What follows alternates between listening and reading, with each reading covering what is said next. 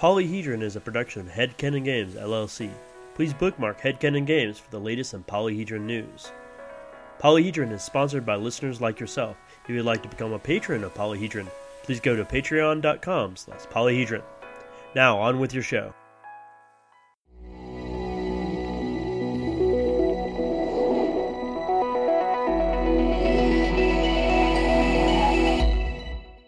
Welcome to Polyhedron, your multifaceted podcast for everything RPG related.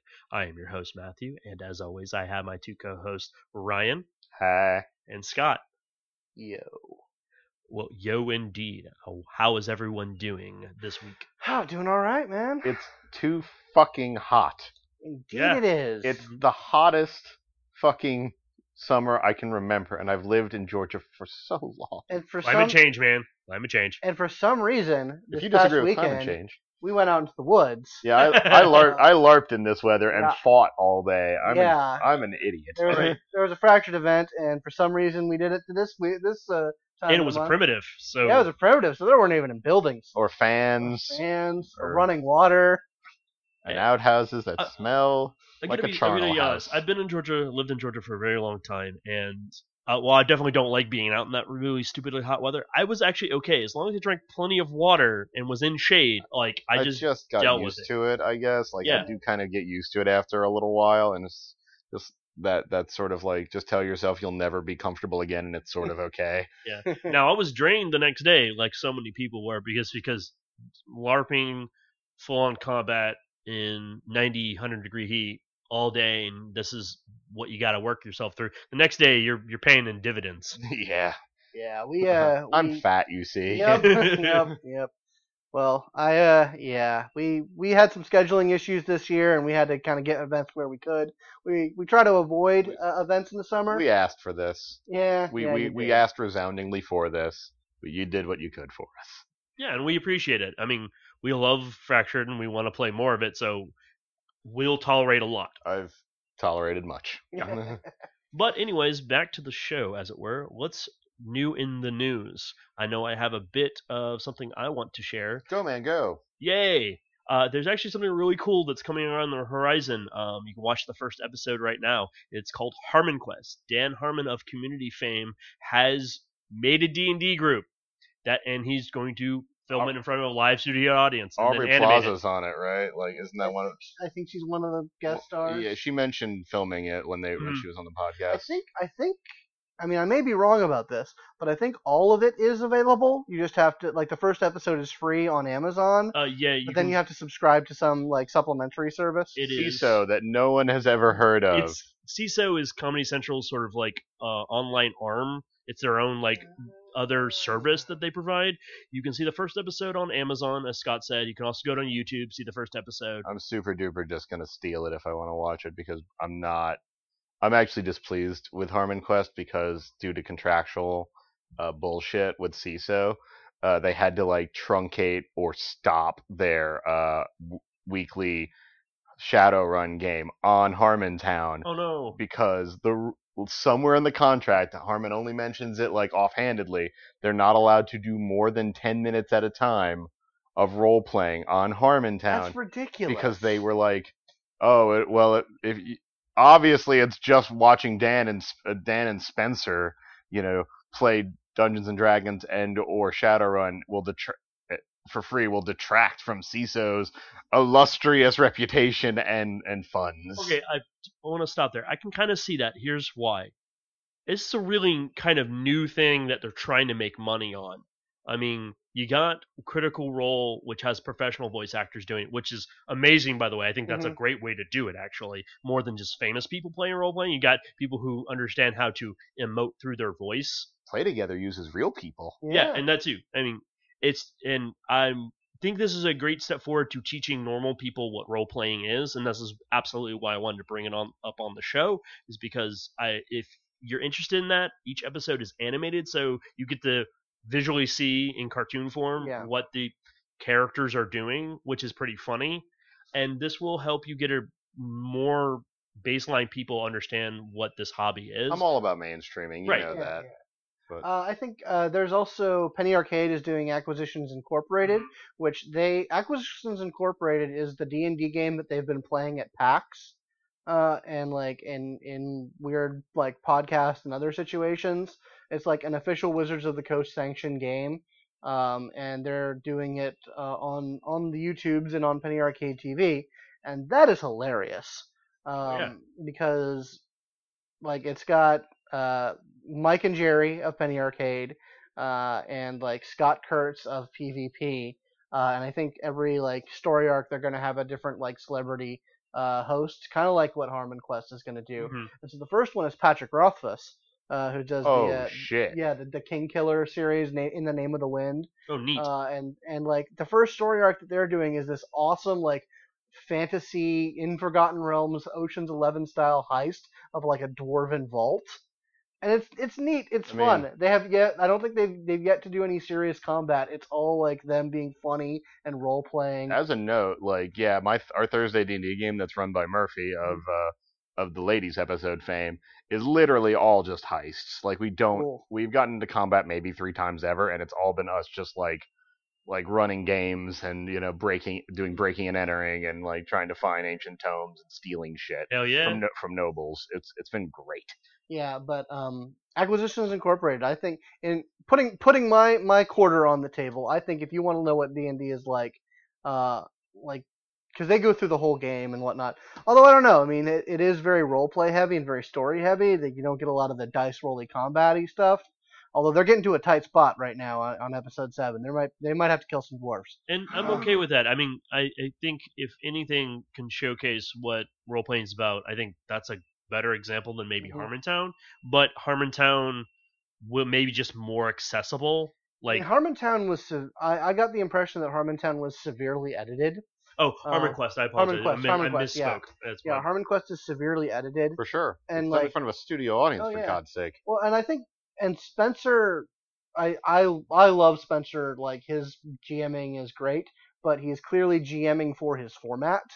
Mhm. Uh, like he he he has mastered. I am GMing in a in a style in a quick abbreviated quippy style. Um, that that doesn't. It's not. It's. I always get the impression that it's not like a true table style. Like he's doing a lot of the heavy lifting in terms of. Oh, the, he most yeah. assuredly is. He does the dice rolling for them most of the time. Like even actually, then, which is actually kind of a cool style. We may bring that up later on another episode.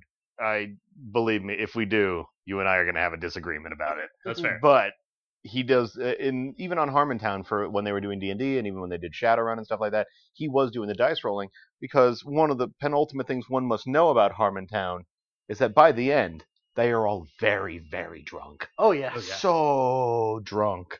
And some of the most interesting role playing scenes has come have come out of Dan Harmon being far too drunk and just talking about like for some reason like one of the last games they played Jim Nightshade his his street samurai uh was like who's a bruce willis Oh, die hard type just came out to the to the party and and it was just dealing with him coming out and having feelings for the troll doctor That's I don't know. That's brilliant. I mean, oh, oh, that's delightful. Oh man, that's fantastic. who was wait uh, played by booger of all people Oh, from shit. from revenge of the nerds Hell yeah. Okay, okay. I gotta pick up Harmon Harmontown again because this sounds amazing. Yeah, like he was Doctor Friend for like he just came back a shit ton. Mhm. So he played Doctor Friend for like multiple multiple episodes, and during one of them, he was just came out. Oh he came God. out and was like, "I have feelings for you."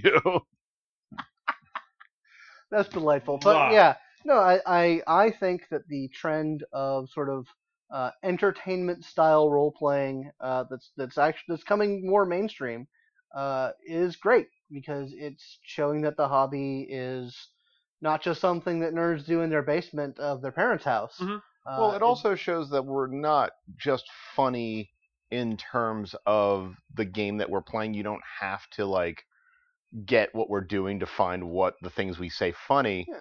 Because I mean, for I doubt anyone who li- who listens to this podcast hasn't tabletop at this oh juncture. yeah, I, I, you, So you know that We know our audience. a, a lot of time is spent just bullshitting and laughing and making stupid jokes that are oh yeah.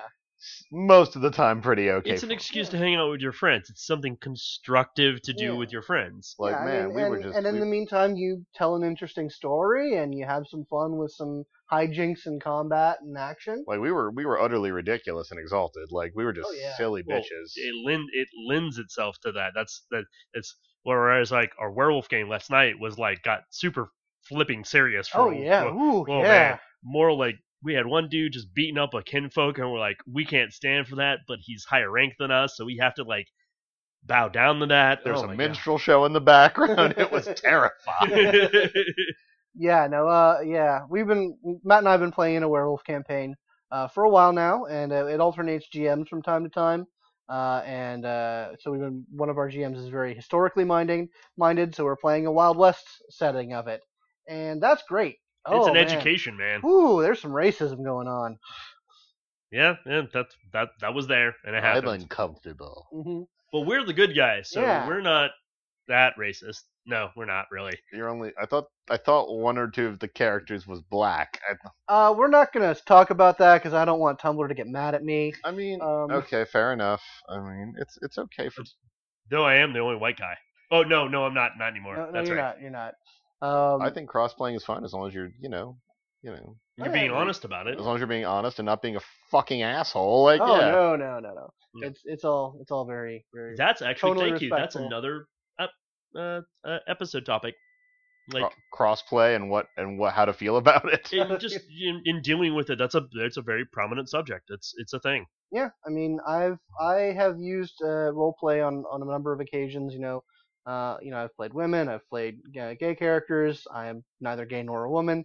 Um, it's it's, It's an true, interesting audience. way. It's true. It's an interesting way of stepping into someone else's shoes, as long as you do it respectfully. You don't do it as a caricature or a stereotype. Mhm. Uh, it can be a way of seeing how the other half lives, Mhm. uh, and and experiencing their struggles and their their their whatnot, and you know, developing your empathy for that sort of thing. In Legend of the Wu Lin, uh, my uh, my my Ja, my you know my super awesome kung fu sword hero guy is totally gay. Hmm. He's not like flaming or anything like that, but he is gay, and it only really comes up when his master is around because his master is a fucking asshole.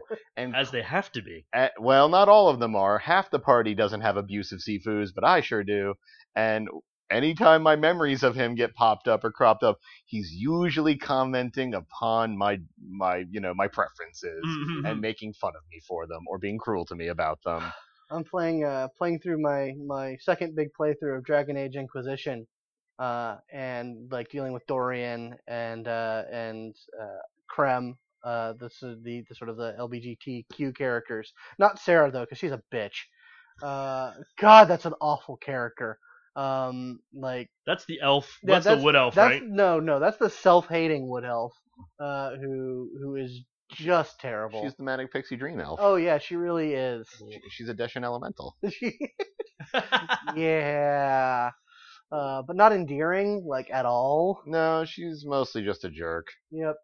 But anyway, so it it, it I, I really I like Dragon Age. I think they they play around with those sort of topics really well. Which is so it's so weird because like I just was reading on uh, the Interbutts Mhm. about just uh, one of the most more recent was it may have been a D&D game or a video game basically offhandedly someone someone put a trans character Hmm. in a video game and the amount of insane frothing hatred that came forward for this person was like she posted some of the comments about it it was mind blowing how hateful and just completely off the rails people are. That's that's actually a big thing in the Twitch chat uh, amongst esports right now. That's a big big problem. Is there a couple weeks ago there was a big tournament for Hearthstone and there one guy who made it towards the the finals. I think it was in the uh, semifinals, quarterfinals, one of the two. Uh, he's a black guy, and Twitch chat went nuts, just calling him all kinds of horrible things to the point that mainstream media had to like report on it, and I- to the point that Twitch is like, yeah, we're gonna have to do something about this. We just can't allow it to happen. Yeah, that's that's that's embarrassing. Like it's embarrassing that we, you know, at, in in the year of our Lord 2016, uh, that you know we have communities that that get so damn riled up about that. Like representation of things that aren't you know white male you know middle class. As Uh, as three white males sitting in, Yeah. the, in a room, Yeah, I mean, we are the most privileged creature. But man, oh man, can I tell when I see something like yeah, exactly. fucking terrible? Like I have, I, I don't, my panties don't get in a wad when I see something, someone who doesn't share my experience, uh, or or differs from my experience in a fundamental way gets represented. I thought the inclusion of Krem in Dragon Age Inquisition Oh, was yeah. fucking rad. Like, I Like know. like just super cool. And y- yeah, I'm I mean, sure it- it- someone wrote a terrible angry post about it somewhere. Yeah, it's like people, And- and people mon- have, yeah, it's like we who you know we who sit in our in our whiteness and our maleness. I don't think we can even really understand what it means to someone to see themselves represented in a piece of of you know gaming, you know, media. We got Die Hard, man. We're we're you yeah, know, no, we, we we get that shit all the time. But for some for someone who doesn't see anything like themselves on the screen or in a book or something like that, it's like I can ima- I can only imagine how like good and empowering that is, especially if it's handled respectfully. Yeah, I, I mean, I, I, I agree with that. I mean, that's also what role playing teaches us. It gives us uh, that imagination to have that empathy for others, even though we cannot live or experience that. We can try to extend ourselves into their position and get a glimmer, just a glimmer of what it's like to be like that, so that when we deal with it in real life, guess what? We can better deal with it and and be an ally to those people who need those types of allies. Absolutely, you know, being an ally is one of the best skills you can have. Also, staying on topic is one of the best. Yeah, you we, We have- we're really bad about we that. have right really now. screwed the pooch on this one, guys. Yeah, uh, Speaking of a brighter future, Yeah. uh, yeah, exactly. Um, today's topic is science fiction. hell yeah. yeah, in con- in continuing with our sort of examination of the various genres that can uh, that can manifest themselves in gaming, uh, we've decided uh, to to put our bleep loops on and set our phasers to sun and light up our lightsabers and use the force, uh, and talk about the the sci-fi side of things. They're really cross pollinating there, Oh, brother. yeah. Uh, well, that's the whole point. This Well, you- is going to be a cross-pollinated episode. motherfucker, you can't take this guy from me. oh, oh, it's- no. It's never coming back. Shut up. like a leaf on the wind. Oh, ouch. Yeah, yeah, I had to do it. So we're going to talk about science fiction, and let's get a little bit of background. We won't go too heavy. This isn't a history lesson, but we will give a little backstory to what science fiction is. I mean, it's been around for fucking ever. Oh yeah, like I think I don't know. I guess since I mean H.G. Wells probably was Mhm. one of the first big writers. I mean, if, I'm sure. I'm sure. Like, Yeah. there's been crazy, you know, science fiction for hundreds of years oh at this yeah, I mean point. ever since the Industrial Revolution, um, we've I mean well, geez, probably Mary Shelley, like Frankenstein. hmm for sure. um, that was Real probably- hardcore science fiction. Yeah, She was well of science fiction, hardcore science fiction for her time. Just like Yeah. what when somebody imagined, I have this new thing called technology, and Mhm. where can it go? What can it do for me and the world, both for good and for ill? As, as in Uh, I the case of mean, Millie one Shelley, of the, Millie uh, Shelley's Frankenstein. One of the old uh, Indian epics, like that goes back. I forget. I, I never pronounce it correctly, so I'm not even gonna try. But I know for a fact that it even speaks of like great technologies. Like, Hmm. and this is from over a thousand years ago, talking about like great machines that fire lances of light and stuff. Like, yeah, yeah, just you know, I'm not saying it was aliens, but but it Al- was aliens. but it was made, but aliens. We all did the hand motion. Yeah, we all- we? yeah, our hair got weird, that was really weird. All our hair got really weird for just a second. very, and very. like half fu- of us don't even have hair. it's true. I'm the only person here with actual hair. anyway, uh, so yeah, I mean that's you know it's been around a while. It's gotten more refined as uh, as as we are uh, as our civilization becomes more and more technological. Um, It really, I will say though, in in, in our pre-discussion, because you know, guys, we do discuss this beforehand because we don't want to be completely rambling and off, despite our long conversation about social justice just now. um, there's two brands really when you get down Yeah. to hardcore brass. Well, okay, if if it's around Earth-centric sure. yeah, science fiction, the future sucks or the future is awesome. Yep. Earth is either a ver- a desolate fuckhole wasteland or it's a, a the utopia. center, the bright center of a gleaming empire. Yeah, Yeah, and- it's uh, one or the other usually. and we're going to talk about science fiction. This is a scale. Like there are many layers to it. There's Well, a there's lot of- all sorts of permutations. yeah. It might be the the bright gleaming center of the universe because of fascism. Like Yeah, you never yeah. know. But, Yeah. You know, Oh, that's I mean. But the trains uh, run on the time. trains run on time. So we got a little bit of Uh, backstory about science fiction, which is great. Oh, Um, just- the uh, some Heinlein shit, some uh, uh, Starship Troopers. mhm. That Oh, is- yeah. that, that is that is the Earth Empire runs on fascism. Um, but yeah, no, I mean, I think probably one of the more defining elements of sci-fi, uh, be it in you know genre fiction or role playing and whatnot, is that it's all about asking questions. Yeah. It's all about trying to examine uh, the human condition uh, or philosophical ideas more so than you get in fantasy. I think you, you f- sci-fi is about philosophy. It's about the human condition. Um, the and- veil is, I guess, a little thinner when the Yeah. question is asked. Like when you deal with fantasy and you ask a question like that, it's it can be obvious, like it's it's there, but it's harder to read sometimes. Well, I mean, things like magic and gods and and you know prophecies and destiny and that sort of thing.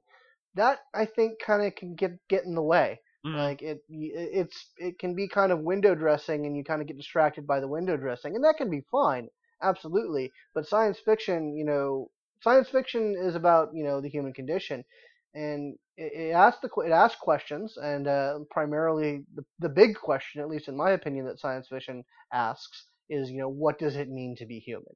Mm. What does it mean to be human when faced with technology? What does it mean to be human when we're making new things that think and can be like that sort of thing? Like, what does it mean to be human when some of that technology can be put in my body and yeah. but I it has control over me or I have control over it and what does it mean to be human when we encounter life from a different part of the galaxy? that looks maybe a little bit like us. uh, maybe a little bit like us or maybe completely different from us and and and who's to say you know our notions of human equality how far does that extend does that extend to the other races in the galaxy another thing that, that science fiction does um I'm gonna put up a space wall.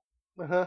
yeah we I'm put gonna make the face- aliens I'm pay gonna make for the it. aliens pay for it. God damn it. Uh, yeah. Oh, and the Republican National Convention is going on to date the pro the, to date the podcast. Check check it out, guys. Check it out, guys. Fascism. it's happening. All right, let's um, back on topic. Anyway, um, yeah, I, I, have no problem wearing my political uh, uh, heart on my sleeve. Uh, y'all can y'all can uh, y'all can Trump Twitter me all you want. Um, but anyway, uh, other than asking questions, and then sort of as supplement to asking questions, science fiction talks about the future, uses the future to talk about today. Yes. Um, you know, it, it uses fantastical, you know, blown up extrapolations of where we're going as a society to talk about where we are as a society. Mhm. and Mhm. it's just fa- one of the most fascinating, like living examples that I can point to in the mo- in the most recent times is William Gibson, Oh yeah. who's yeah, he's of cyberpunk fame. He's kind of one of the great, the godfathers of the cyberpunk genre. Mhm. And if you go back and read Neuromancer. Neuromancer, or even more like down to earth back back in time, the Mhm. Bridge trilogy, which takes place around 2050. Hmm. If you look at the world they live in, the techno Yep. the way that you know technology is handled, the way that societies have come up, the way you know entertainment is performed, just the just the way the politics lay, Mhm. it's like that man's a weird prophet, and I'm not Oh, comfortable yeah. with Well, how how much he science knew. fiction historically has had this weird because science fiction is about what we can imagine the future to be like, and then what happens is somebody comes up with an idea of like, wouldn't it be cool if I Matthew had the ability, a device that let me talk to Scott almost anywhere he is in the world? Would that be really cool? That'd be really useful, right? Like and not just talk like see I can see Yeah, Matthew. and so somebody who reads the novel, a scientist, an engineer, somebody who's got Mhm. that talent, and he goes, "Yeah, I like that. That's a great idea. Can that actually be done?" Mhm. And then they start tinkering, and Oh, they start it- it tinkering and tinkering. It's a, it's an inspirational thing, and it's also a cautionary thing. It warns us about it. It like like uh, like Ryan said, it, it's prophetic in a way. Uh, William Gibson is a great example of it. There's plenty of other auth- authors who are who are who try and talk about, like I said, talk about the future, to talk about today, to like to get us to think, where are we going? Yep. What are we going to look like in the next 20, 30, 40 million years? Um, oh God, pisses me off. Guillermo del Toro and John Malkovich uh, have made me very angry. Uh, they've made a movie called A Hundred Years. Oh yeah. Uh, that part of big part of it is like that like you know, they talked with a bunch of futurists and a bunch of like you know progno people who think about the future about you know what are we going to look like in a hundred years what is our society going to look like for a hundred years they made the movie and they're putting it in a vault and the vault won't open until a hundred years from now uh, and the jerks Yep. Super Yep. jerks. That's a really stupid thing to do. I mean, I don't. I don't like That's it. that's the ultimate artsy thing Well, to do. that, no, you, the way to be up your own ass, guys. Like Yeah. that's w- way to punish us for liking you. Thanks. Exactly. That's They what, headlines for about two You know, weeks. well, I mean, and that's the thing is like I'm I- sorry. I like your fucking art. yeah it's like and I want to see it and you know what in a hundred years whatever you make is going to be embarrassing Yep. like like you- you're not going to predict it They may not be able to read that. Like they may just not have the tech. Well, they probably could like retrograde the know. I technology, but uh, I don't know with the amount of like eight track and and like converters that we have today to to, to There's always going to be some technology to convert some other shit to some other shit to some other shit. yeah Mhm. exactly um backwards compatibility I think is a is a thing that's going to stay because we're always going to want to watch our eight uh, watch our uh, our Betamax tapes oh yeah, Yeah, I know yeah. I do. Oh man, me too. Mm-mm. But anyways, back to science fiction. back And to I- science fiction back to gaming yeah, that uh, too. there's there's some some games that have uh, played in this field uh, Mhm. I mean, Star Wars has had many, many, many iterations. Oh, yeah. that. Star I- Trek two and Star Trek, Babylon five. I can't imagine like I'm told, and I'm this is by people who went to Japan and stuff. Told the Star Trek tabletop game is way more popular in Japan than in the, than perce- than the Star Wars one, which Hmm. is, I guess, because of the more structured like yeah militaristic atmosphere of it. Like I, I have no idea why.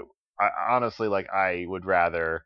I don't know, wipe my ass with sandpaper than play a Star Trek tabletop game. It's something the most boring thing I can imagine. well, I, I, can see where it can be fun because you're you're dealing with a where you're dealing with structure, you're Yeah. dealing with an organization and the politics involved, as well as just like doing your do. Do you do what you want, Mhm. or do you do your duty? Well, I will. I will put my. I'll, I'll put my, my my membership card down on the table. I like Star Trek. Uh, it's great. Uh, I've always liked Star Wars better.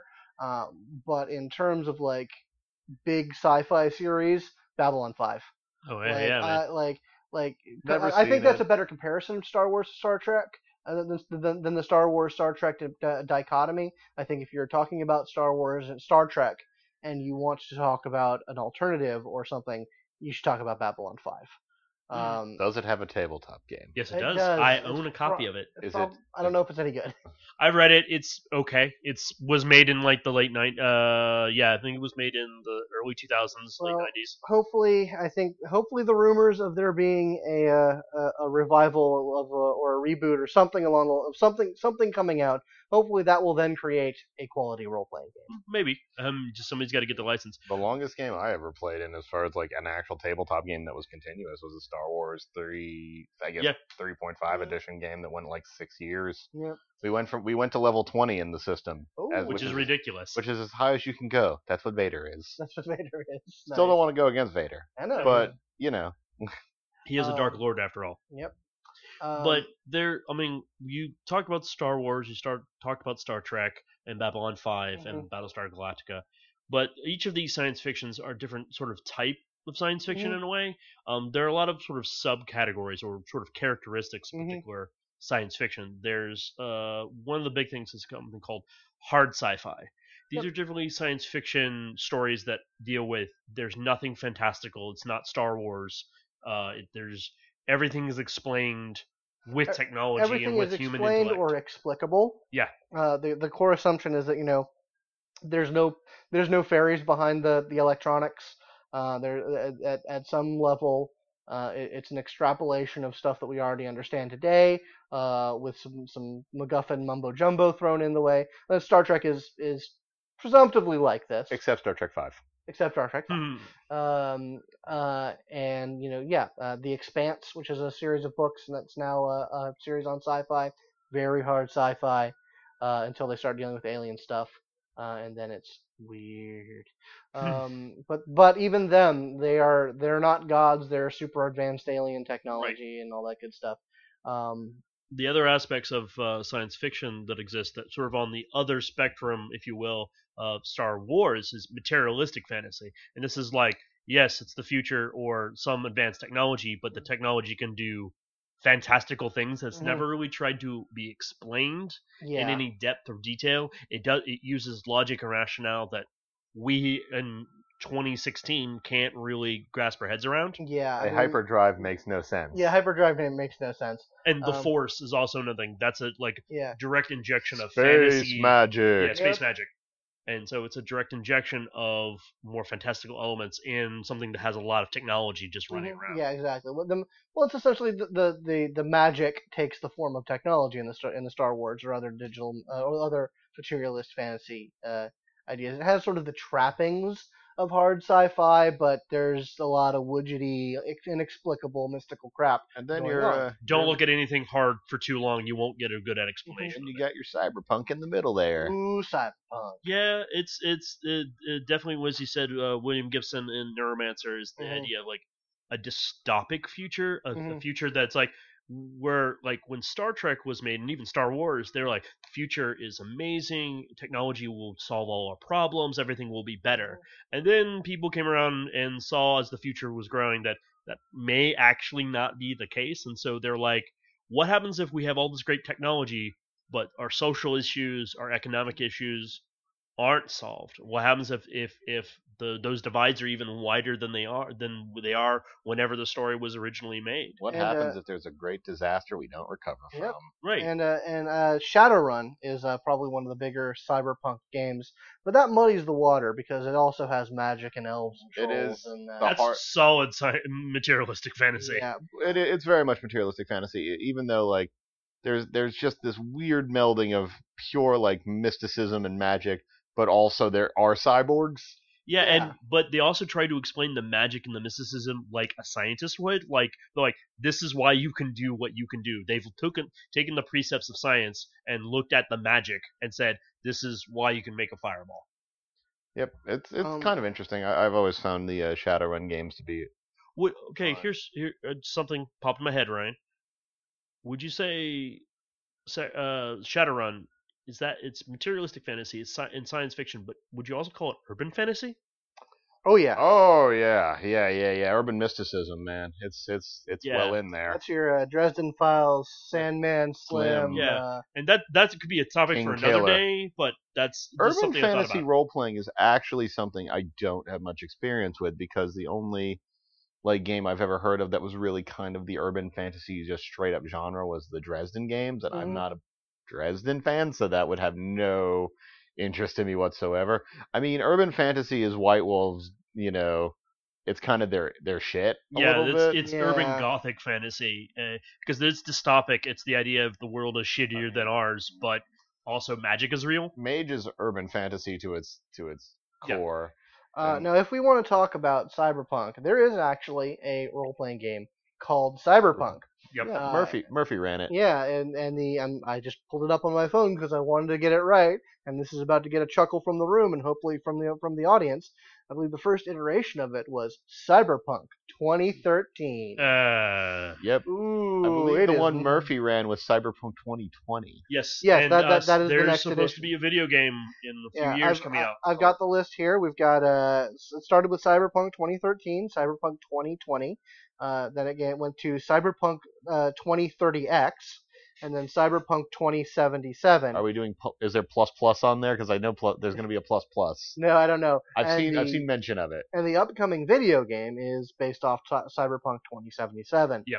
Uh, so, which I'm gonna play the shit out of that, um, because I love me some Cyberpunk. Oh, Deus Ex. Oh, Yes. fucking Deus Ex. Yes, yeah. yes. Deus Yeah. Ex is a great example of of a cyberpunk and like dystopian future, Oh yeah. uh, while being extremely modern. Like it's extremely approachable. extremely modern, extremely hard science fiction. Mm. Um, All I know uh, about Deus Ex is Human Revolution, and, I, and oh, I just so call it, good. I just call it the choke slamming simulator because that's how I solve all my the problems. sequel's even better. Oh, really? Cool. Well, what do you? Okay, we the sequel hasn't come out. No, as in like he can choke slam people better Oh yeah, yeah. In absolutely. this first And now I can choke slam them through the floor. Yeah, exactly. Probably actually. Well, I mean, yeah, the Deus Ex, the first Deus Ex game was was fantastic and revolutionary. Human Revolution just you know made it pretty. Um, Well- and mo- and more modern. I just went through. a s- I I recently played through De- Deus Ex Human Revolution. It's a wonderful game. I can't wait for Mankind Divided. Um, but because that's because I love Cyberpunk and I love uh, all that good stuff. I mean, they use psionics in it a little bit, don't they? No, no, they no, don't. okay, I Not, thought- not in Human Revolution. They may have done it in Deus Ex. I believe in the original they did have psychic Well- ability. Well, they okay. The The- original Deus Ex it actually takes place well beyond where Human Human, Revolution. Revolution, takes Yeah, place. So the- their the- technology is yeah, even the more different advanced. the Human Revolution was all about cybernetics. The original Deus Ex was about like your your PC was like one of the test cases that had nanotechno nanotechnological enhancements. Mm. So it was a step beyond what what they're doing. So I think if there was any psionics involved, it was all based on nanotech. Well, yeah, I mean, what I was gonna get at is like if you need to have certain levels of mysticism Right. Yeah. in your uh in your cyberpunk genre, slap some nanobites on that and call that shit psychic powers. Yeah, yeah, like it's, whatever it's, you need. It's the old adage, which is um, a sufficiently advanced enough technology is in- Yeah. indistinguishable from magic, and that's where sort of hard science fiction and materialistic fantasy can start blurring. Is Mhm. because when your technology does get advanced enough to a modern person, if you were to if you were to go back 100, 200 years and you showed them an iPhone, they Oh, would yeah, go. What is this sorcerous device that Yeah. shows me pornography? That's what they're for. Therefore, Normally, we would have to watch this by candlelight, and uh, on a realtor. Uh, you're adorable, Scott. That was Oh, amazing. we'd have to we'd have to get old Jenny and, and Master Jim to, to perform for us. Whoa, whoa, All right. whoa! I'm I'm calling it. Shut it down. Yeah. Hey, So But yeah, if you need it, just just call it nanites Yeah. because Yeah. nanites are magic and they Yeah. can do anything. Yeah, and and so Human Revolution. This is then the latest one's called Mankind Divided, Yeah. which takes takes the story of Human Revolution to its next sort of Excellent. iteration. And we'll probably start seeing the signs of nanotech stuff going And- on. and Yeah, it all- because uh, because the main character is very special in the setting because he's he's sort of the precursor to the main character in the Yeah. original Deus Ex. Uh, Oh, but he- anyway, there are also RPG elements in it, which Oh, I yeah, always yeah, appreciate because you could always like you could choose to be better at say like I, for lack of a better term, decking. yeah, Uh, you can get you can have hacking, and you could get or you could make yourself like a macho cyberpunk murder machine, mhm. where your eyes can be cyber eyes, but you had to make your choices. Yeah, and I, yeah. I, I've, I've liked that. Well, I mean, not only could you have character customization like that, it was very open ended in how you achieved your goals. Yes, Uh, you could, except for the boss fights, which is the a boss fights, controversial issue. uh, which is a controversial issue, uh, which they they did a, a they did an expansion uh, which had a boss fight that you could try and do many ways. It was hard as fuck because I just played that as well. Uh, it was really difficult, but it was still technically possible to to do some other stuff with it. But um, yeah, no, uh, other games. Uh, uh, if you want to talk about a sci-fi dystopian game, Paranoia.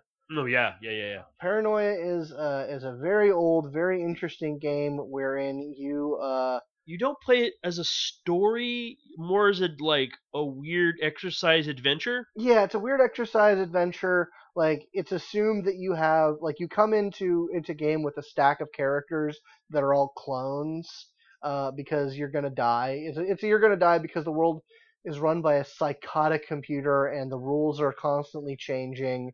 Um, and like it it's very dystopian. It's very you know Slapstick. it's very slapstick. I mean, it, it takes like the idea of you know Big Brother 1984, turns it up to 11. You're supposed to be constantly betraying each other and constantly getting each other into trouble with the with friend computer, um, and just it's a cra- it's a crazy sort of beer and pretzel pretzels kind of game. I just remembered a good one, Mutant Epoch.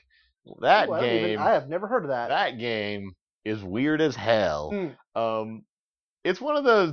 It's not like dying character creation situations, but it is a come out of character creation with basically an unplayable character. Oh, Jesus. like, cause I, I, we did a game. I did one session of it Mhm. just for shits and giggles. Like you roll on D1000s here and there, Oh and you know just thousand degree percent percent tables. I came out as like a guy with like an extra scythe arm, but I had like 12 HP, but my stats were insane. Mm. And the other guy, like one of the other guys, was just like a farmer, like with, with like a handgun. That's Oh, weird. that reminds me of Buttery Wholesomeness. This Oh. isn't straight science fiction, but it was definitely set in the future, which was basically this weird urban Hole. Whole Yeah. and Buttery Wholesomeness was this character creations you had to roll Yeah, the, the, chart the, chart. the actual game was called HOL, uh, and Buttery Wholesomeness was the supplements to HOL uh, that included character creation. That's right. The initial game did not include character creation. Uh, you had pre-generated characters. It was a White Wolf product nominally. It, okay, the Was story it? the story was that they got it in the mail, and then they It was on it- loose leaf paper and in they a in a they- manila envelope. they xeroxed the shit out of that and that's how it was the game was presented to you it looked like they were xerox copies each Mhm. page The fucking Daniel Danielewski novel. What the hell? Yeah. yeah it was and then buttery wholesomeness was somebody took that and then like actually tried to mimic it but expand on it They Yeah, tried to and like figure out the system when Yeah, there was exactly. none. There was none. And that is a game like you were describing Mutant Epoch, where you had to roll on a bunch of charts, uh, and you could die in character creation. Absolutely. It was entirely possible to die in character creation.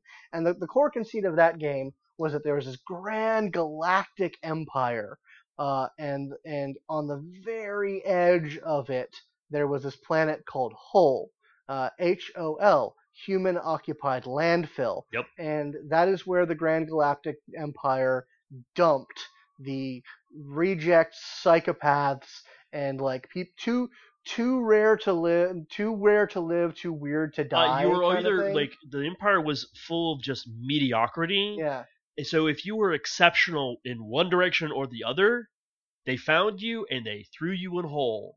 Like if uh, you rolled on the chart chart and you got like God, literally God's wallet, which was you have all the money in the universe, Mhm. they would chuck you into hole because you have too much money. Yep. But if you were like a crazy dude who had one arm and two uh, one eye and a fourth leg or something weird, we're gonna send you to hole. and there was this delightful like image like they had a big star map. Uh like it was like this sprawling thing with thousands of star systems. And then literally on the other side of the page hole.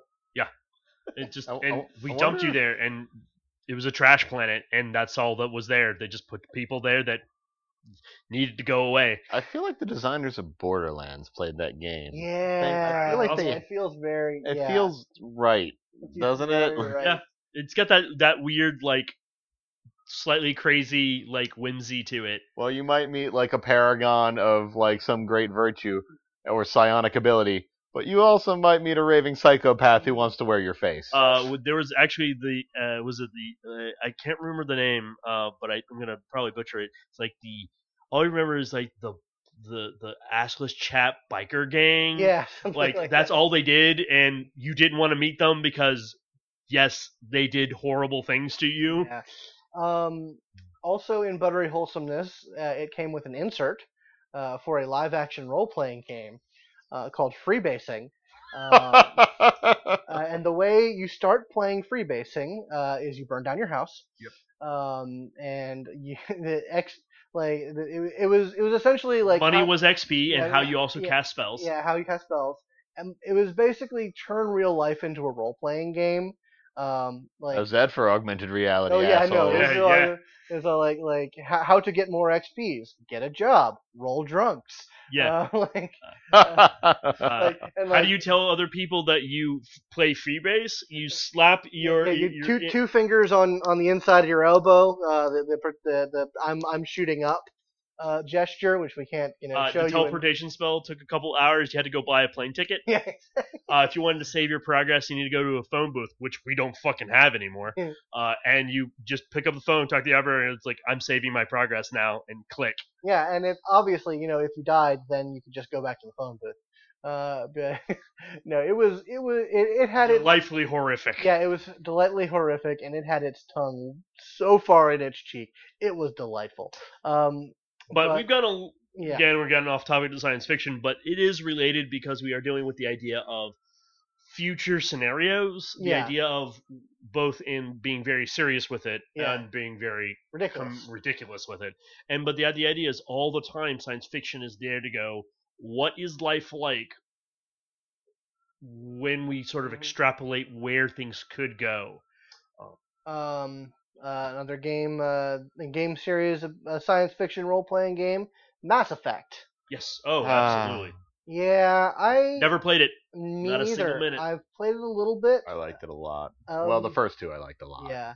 Uh, the I didn't say that wheel and the and the red explosion, green explosion, blue explosion. Uh, Well, the I didn't say that wheel has always been a part of Mass Effect. That's true. Uh, the red explosion, green explosion, blue explosion thing was was Mass Effect three, and I never played it because I just knew too much. I was just like, Yeah. I'm just gonna get angry. I, you know, it, it's really weird that I haven't played it because I love science fiction and I love Bioware games. It's very good science fiction for the most yeah, part. it just it didn't grab me. I didn't like the first person shooter aspect of it. I heard the first one's a little rough to play through. Yeah. It is. It's a little glitchy. Cover the cover based shooting is a little difficult to get around, but like it, it overall is very satisfying. Uh, also, you had just one one thing I will say about Mass Effect One is that it had way too much a progression option, way too much equipment options. Mm. Like it just over it just overburdened you with the amount of options you had.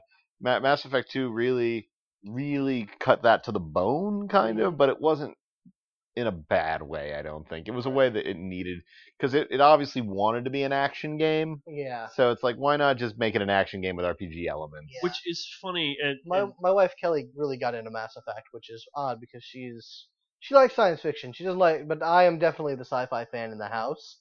Um, so that was odd. yeah, she and got into it uh, and I didn't.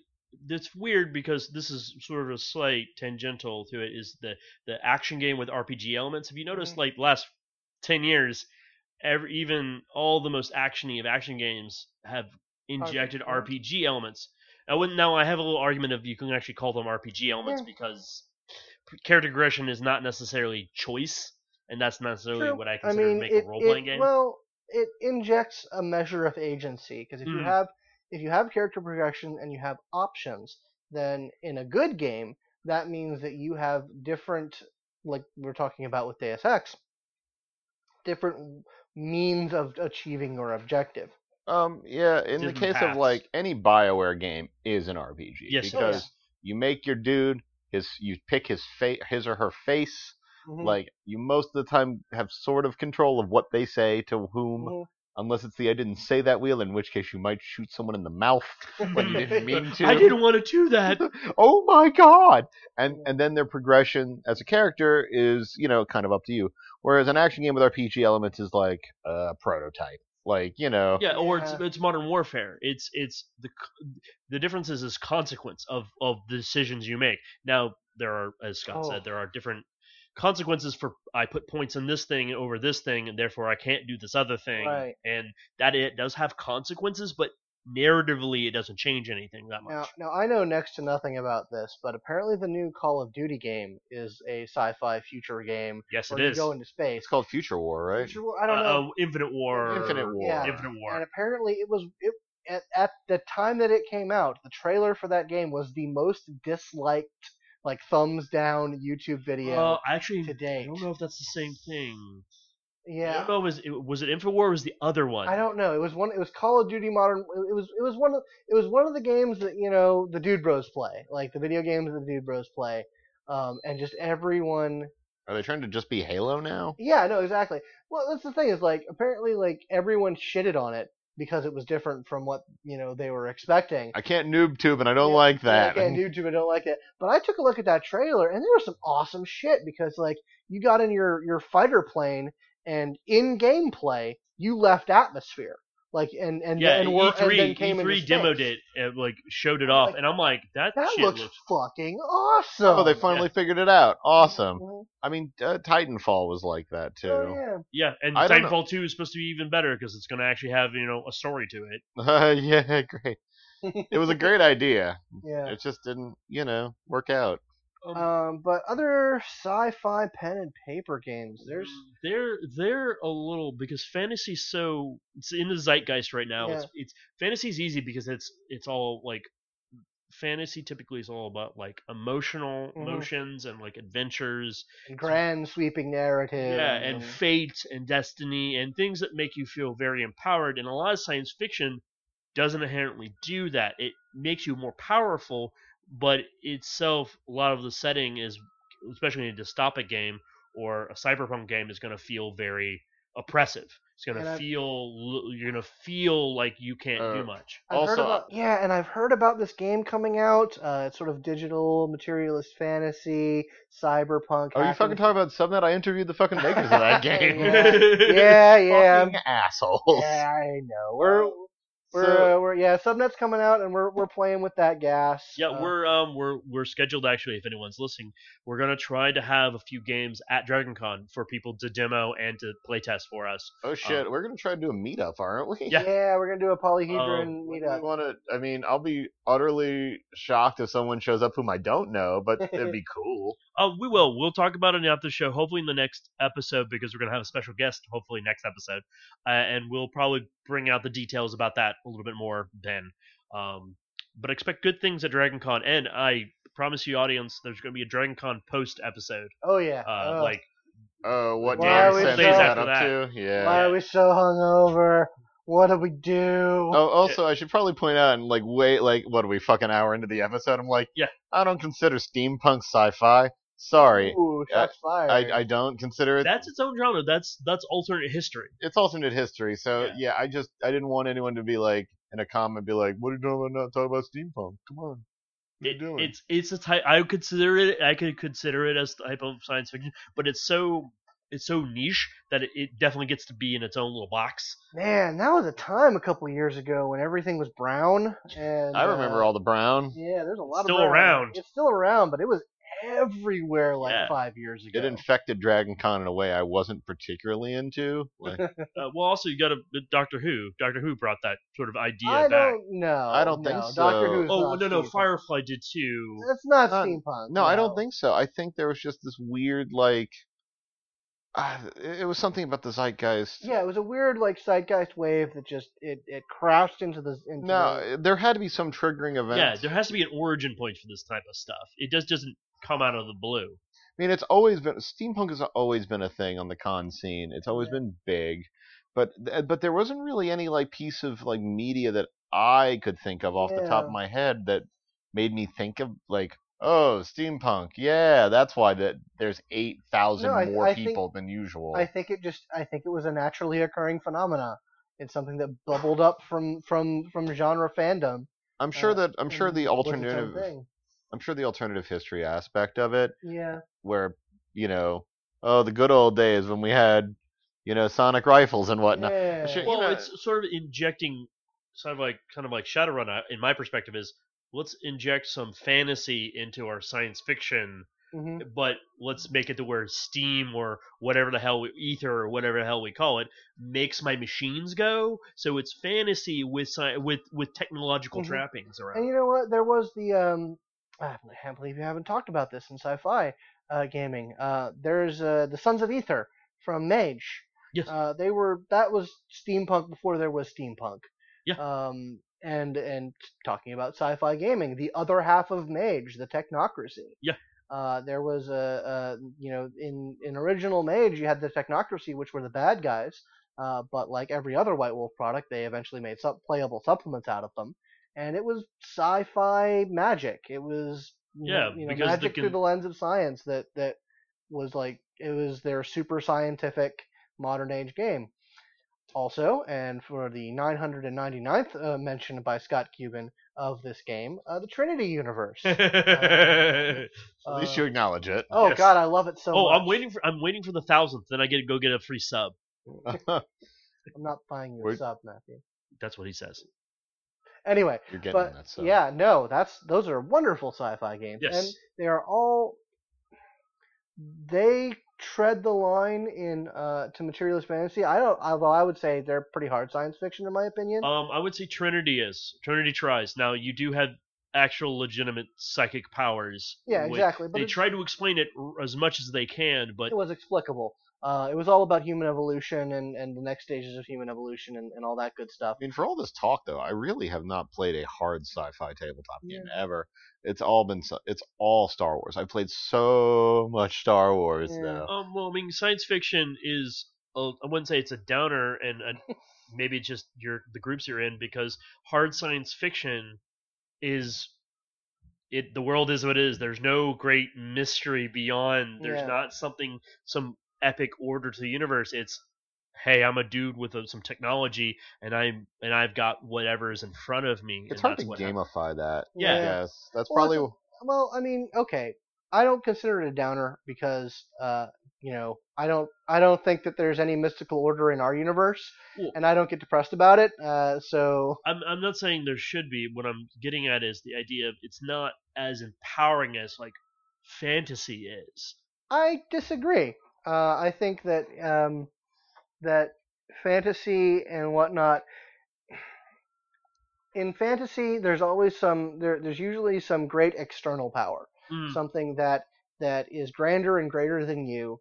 Um, whereas in science fiction, especially like hard, hard, hard scientific and materialistic uh, science fiction, uh, the sky's the limit as far as Mhm. human potential and whatnot is. It is there may be limits out there, but they're real technological limits, they're real scientific limits, and anything that's out there that is bigger and badder than us, that is simply what we can be with a few thousand years of advancement behind us. and, and I understand. And I, I consider that more empowering than there's always a big god monster looming over your head, and he will always be bigger than you, and you have to submit to the winds of destiny. Yeah, it's it's just a different perspective on looking at it. I, I totally get what you're saying, and I agree with it for by and large because I like the agency of humanity rising up, using their technology and their wits and their grit to overcome any obstacle. But also, but in fantasy, it's easy to sort. It's easier because the idea of like, let's say you're a cleric and you worship a god. The god to you is this ideal, and that immediately brings like like persona to your character and it gives you definition something to fight for and something to fight against where in science fiction trying to be the same guy is going to be hard because you have to look more in the values of what you are about i'm not saying it's not good i'm just saying it's different It, it is different, I think. I, I, science fiction. I mean, I'll, I'll, I'll, I'll, come out and say it. I'm bully for sci-fi. I love sci-fi over fantasy any day. Uh, I think there's less training wheels. Uh, there's less, um, you know, you, you, you've got to, it, like, like we said at the, the top of the topic, science fiction is more philosophical than, Well, than you also tends to be. like, what Matt is saying is, I guess it's just a different flavor. He is right though. You have to in a science hard sci-fi game, you have to be like, you have to think a lot more more about who your dude is because you're Mhm. probably you're just a du- well, you're just a dude well, you're also a little bit more well. For example, like i unless you're like really well versed in the universe of Forgotten Realms and or like Dungeons and Dragons, wherever the setting is that you're in, being really informed about the world around you may not be the most um reasonable thing to ask of someone Right. so you might not be able to develop opinions on things or a character. So that's why being like, well, I follow this god, so I do what he says, is a lot easier. However, if you're like, oh, it's 2150 and we're in cyberpunk land and we're going like we're in like Hong Kong or something, Mhm. it's like, well, I kind of have a general idea of Earth and I know kind of how Earth works and how people work, and there's no gods. Mhm. You know, we And- know that. So I have to figure out There are religions. there are religions, and I have to figure out how my character fucking exists on Earth. And yeah, and you there it's more you're perfectly correct, Scott. There's more philosophical. It can get deeper, but just like like whereas a god can be sort of an ideal, and you can have this sort of idea of perfection. When you deal with hard science fiction, you're dealing with just humanity, all the good and the bad, which Mhm. all the all the greatness and the flaws. And the flaws are downer. They can be a super downer when you're role playing because you're like, well, humans being shitty to humans again. And I guess I just find that sexier. Like, I, no, like, it, it, uh, it's absolutely sexy. I'm not saying wrong. I'm just saying. no, like, uh, like I'm not trying to denigrate fantasy. I'm just talking about my own personal preference, uh, and, and and what I what I like out of it. Because, and you know what, it ebbs and flows with me. There are sometimes when I'm super into fantasy. Uh, it just as of late, I've been more on a more of a sci-fi kick. um, and it's just uh, it's an interesting genre. Uh, I like I'd like to see more sci-fi role playing game uh, role playing in my life, uh, and we'll, we'll see where that goes. Yeah, and I'm, I'm and I do too. I play a lot of fantasy, and I like when my story. I want to play more stories that deal more with technology and philosophy and perspectives of where humanity can go, because those questions are sexy and they're interesting to be. Because I've done the whole god worshiping, perfective self monk super fantasy empowering stuff, but I want to see what it means to be a dude who's got technology, who's got all the things in the future to look forward I forward guess to. that's one of the reasons why we're writing Subnet. Mhm. Uh, I think and- it. I think it fills a hole that I, I have not seen per se filled up, and I, I am very excited to actually get to sit down and you know play the fucking thing. Oh yeah, there, there's. I mean, we're we're gonna we're gonna have ourselves one more section to like big section to write, and then the bulk of the draft is done, and then we just gotta play it and Yeah. see how it works. We'll play it. We'll uh we'll. G- we'll give it to me. I will break your system. oh yeah.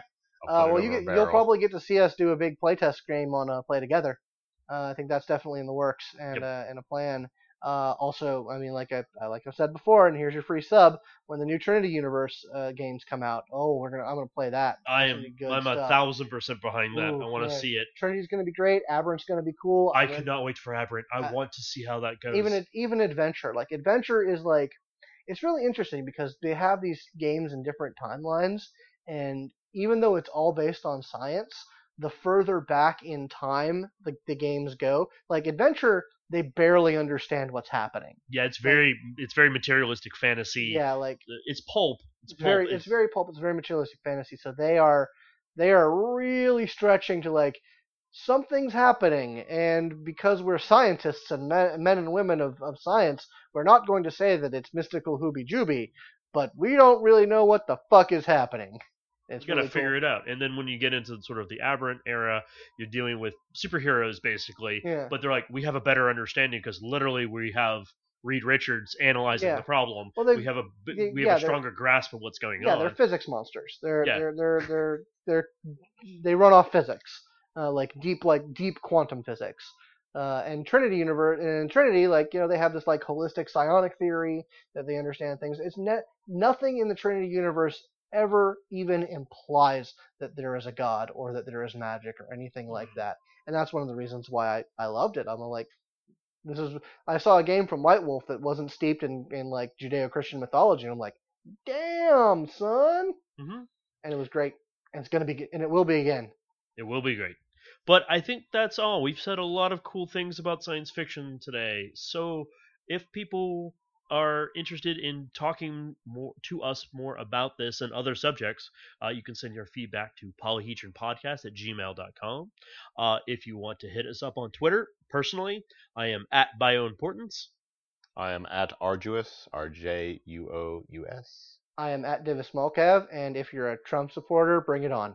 All right, fair enough. And if you really, really love the episode and you really want to show your support, um, please either give us go to iTunes and give us five star reviews, or go to patreon.com slash polyhedron and think about becoming a patron of the show. It really helps us out.